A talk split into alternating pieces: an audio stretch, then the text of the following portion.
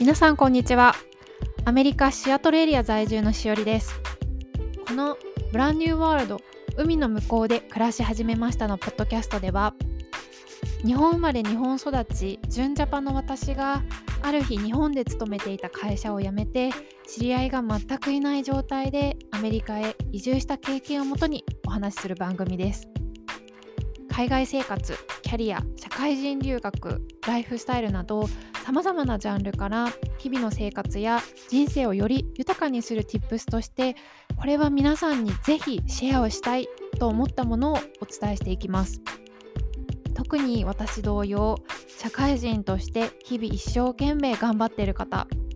それからこれから自分のキャリアや仕事を探していこうと考えている学生さんの皆さんに私の経験が少しでも役に立てば嬉しいです。それではどうぞよろしくお願いします。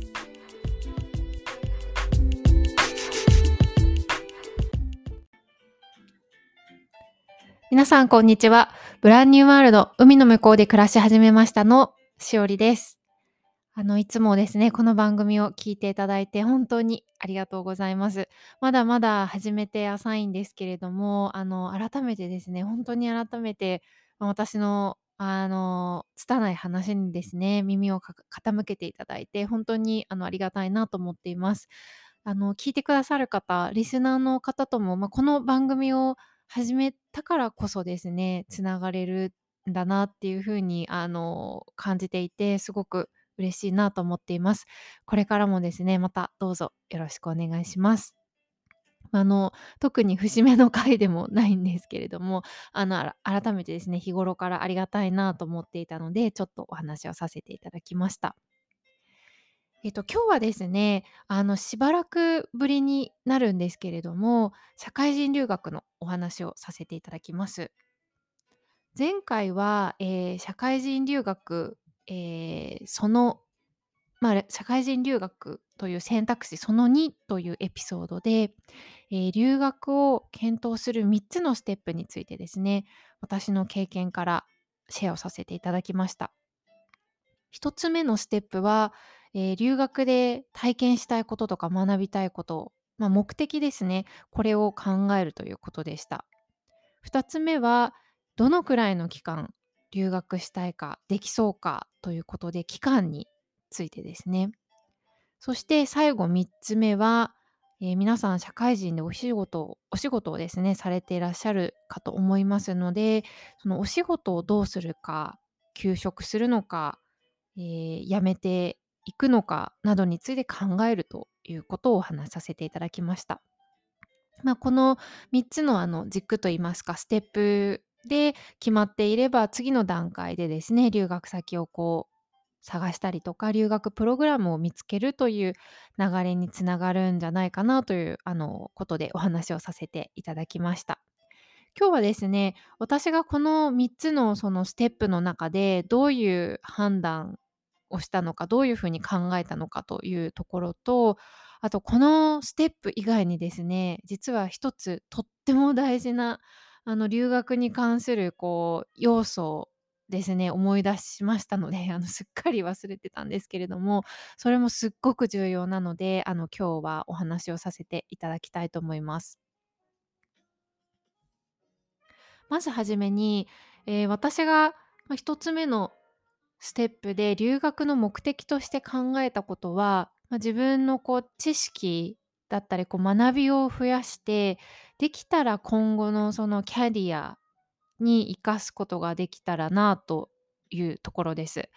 まあ私の場合その仕事も辞めるっていうことをですね前提として考えていたのでそのステップ1とステップあの3がちょっとこう前後してるっていう感じはあるんですけれどもまあ、仕事を辞めて今後おそらくまあ転職するだろうっていうことを考えた時に留学でそれなりのこう学びとか知識を得ていてそれが活かせるようにしたいっていう思いはありました。あとですね私あの大学は、えー、と文学部出身ででヨーロッパ文化みたいなところを勉強してたんですけれども、まあ、社会人になって仕事をする中でビジネスとかあとマーケティングとかそういうところの基礎的な部分ですね。そこをちょっと勉強してみたいなっと、ふっと思うこともあったりしましたので、ま、そういうところからですね、えっと、あの、ま、ビジネス系の学びをですね、留学で得るっていう目的に落ち着きました。もちろんね、語学留学とかも、あの、留学って考えると、あの、大きな、まあ、メジャーなプログラムの一つだと思うんですけれども、ま、その後の自分のキャリアとか転職にどれだけ繋がるかなって考えた時には、ま、やっぱりこう実践的なものの方がいいかなという考えに至りました。2つ目の期間についてはですね、ええ、これは、まあ、さっきもちょっと触れさせてもらったんですけれども、ま、仕事を辞めるっていうことがですね、前提にありましたので、あの、せっかくこう辞めて、まあ、10年ちょっと働いた会社をですね、辞めていくということもあって、あまりこう数ヶ月とかっていう短期の留学はちょっと物足りないなと正直思っていました。がっつりですね、長期で暮らして、その留学っていう目的以外にも、その土地で全くこう日本と全然違う国で暮らすっていう感じも味わいたいなっていうのがあったので、まあ、最低でも1年ぐらいはと考えてました。まあ、正直今思うと、1年でもあっという間で足りなかったなと思うくらいで、あの、感じてはいるんですけれども、なので、まあ、私はですね、期間についてはあまりそこまでこう心配してなかったと言いますか、こう休職とか休暇をとか取るとかっていうのではなかったので、まあ、半年以下とかっていうのはあまり考えてなかったっていう感じです。そして、えっと、3つ目については、あの、これは、ま、前回のエピソードでもお話しさせてもらったんですけれども、その、色々ですね、悩みに悩みまくって、まあ、いろんな方に相談したり、あの、パーソナルコーチング受けたりとか色々してですね、まあ、結局仕事を辞めるっていう覚悟ができていました。もう、えいやっていう感じですね。当初、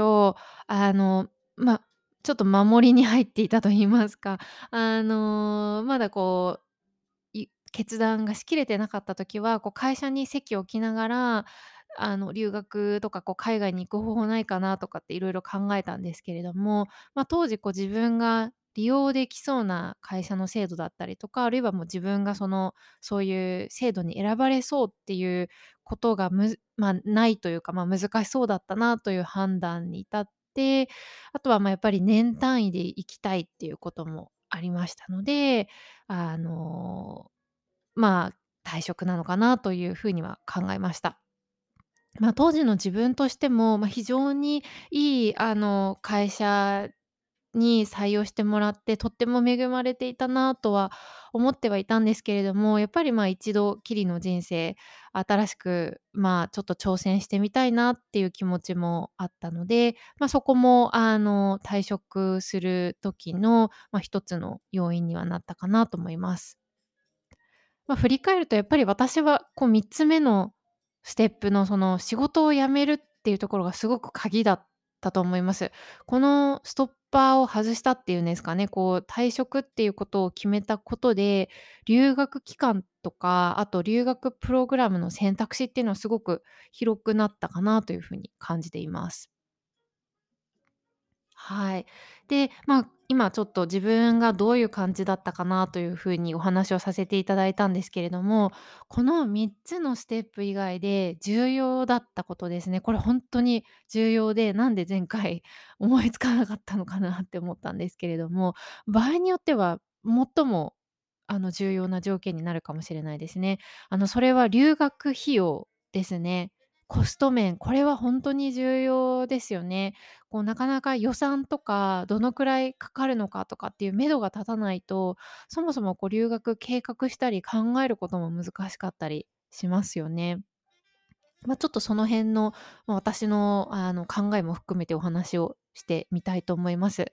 個人的には、まあ、社会人の方については、もしお勤めの会社がですね、学費とか生活費をサポートしてくれるものがあれば、それはとっても魅力的だと思います。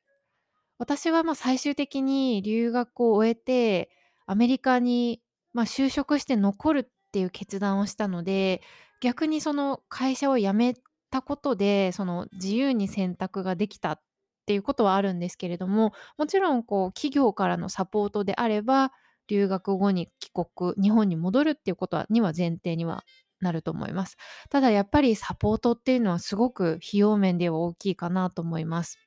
ぜひ今あのお勤めの企業でそういった制度とかがあればまず調べてみていただきたいなと思います。あとはですね、これはあの学位を取るような、まあ、大学とか大学院留学っていうのがメインだとは思うんですけれども、奨学金という選択肢もあの費用のサポートというところではあると思います。これはその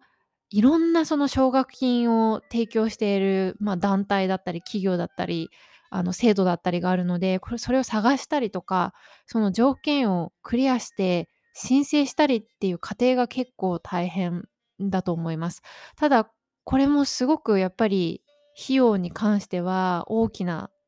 サポートになるので可能性がある場合は是非調べてみていただけるといいかなと思います。まあ、今お話ししたあの企業のサポートそれから奨学金以外となるとあの、まあ、他にもね費用面でのそのサポートとかこう借りるっていう方法はあるかもしれないんですけれども、まあ、それ以外だと基本的には自費になることがあるのか自費になっちゃうことが、まあ、多いのではないかなと思います。特にあの社会人の方は働かれているので自分でこう留学費用を賄おうと思ってる方も多いんじゃないかなと思います。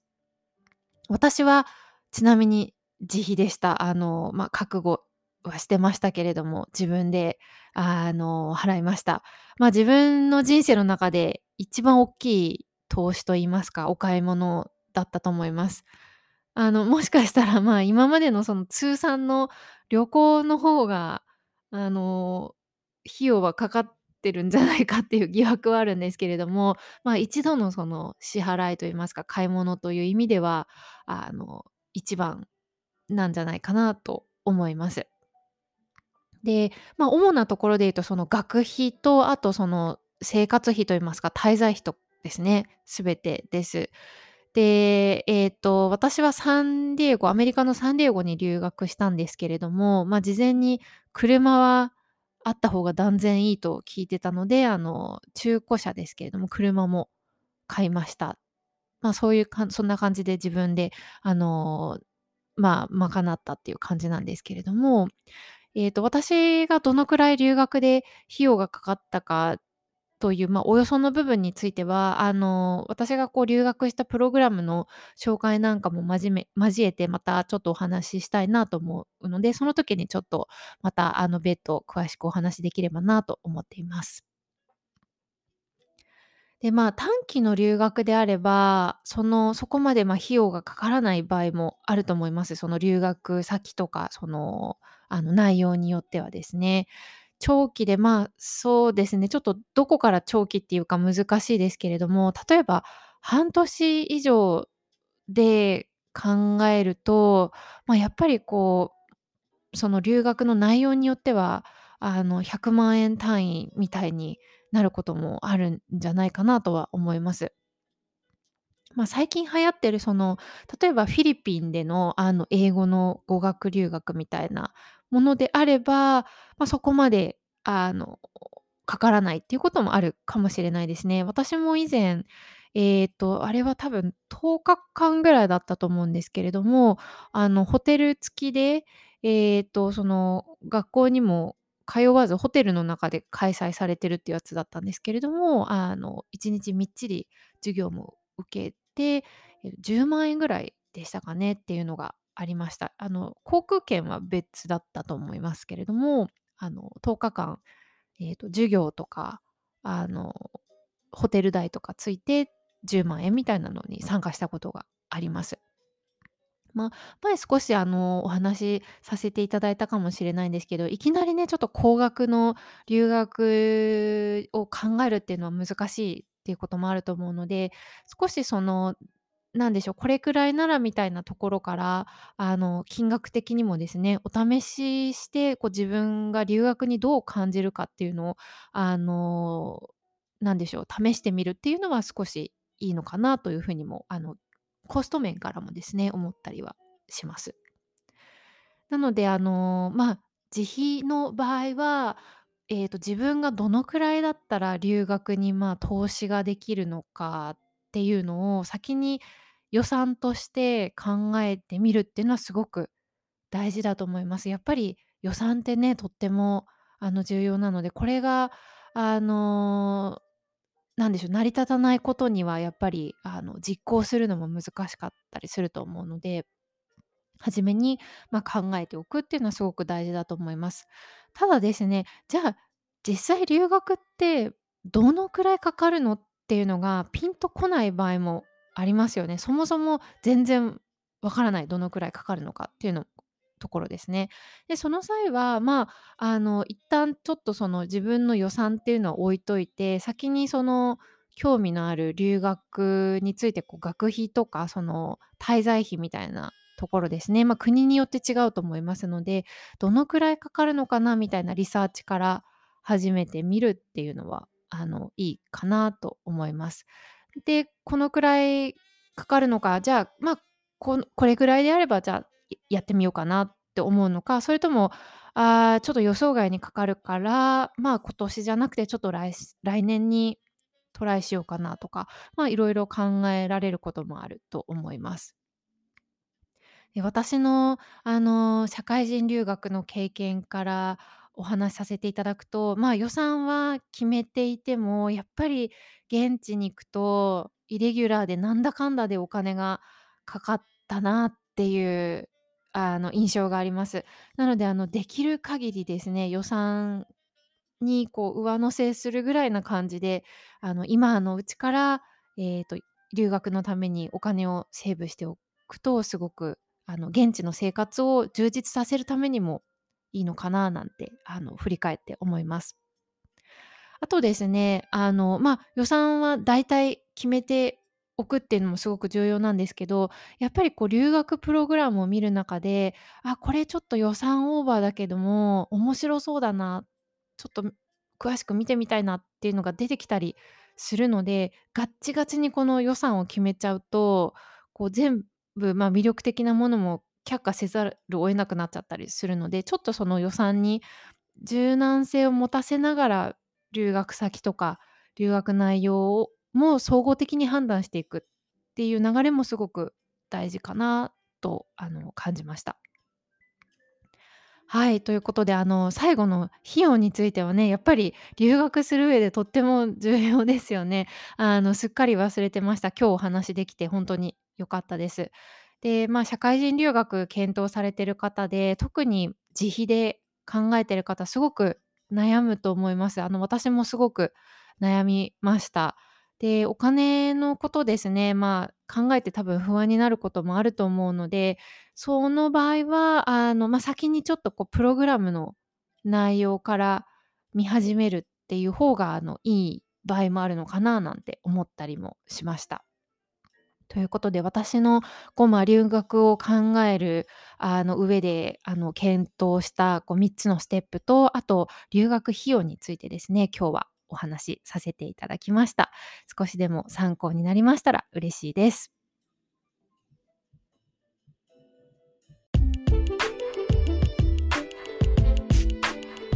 今日のエピソード最後までお聴きいただき本当にありがとうございました。ではまた次回のエピソードでお会いしましょう。See you next time!